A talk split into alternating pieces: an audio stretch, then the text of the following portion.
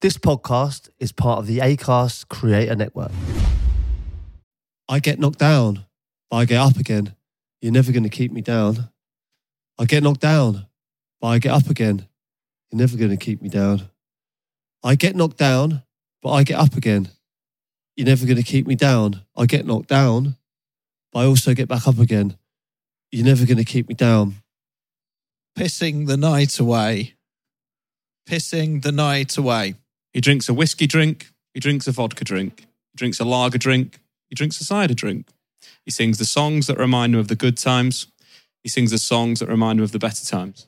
Oh, Danny boy, Danny boy, Danny boy. I get knocked down, but I get up again. You're never going to keep me down. I get knocked down, but I get up again. You're never going to keep me down. I get knocked down, but I get up again. You're never going to keep me down. Pissing the night away. Pissing the night away. He drinks a whiskey drink. He drinks a vodka drink. He drinks a lager drink. He drinks a cider drink. He sings the songs that remind him of the good times. He sings the songs that remind him of the better times. Chumbawamba, ladies and gentlemen, 22nd of March. Good. Have, uh, don't,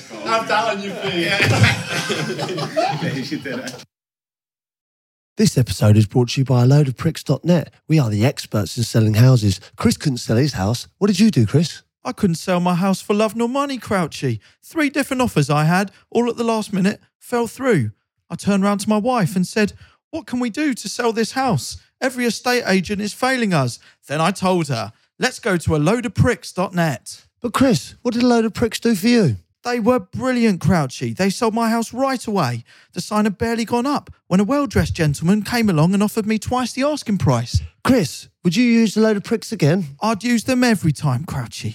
Go to loadofpricks.net. They will sell your house like no other. Load of pricks, load of pricks.net.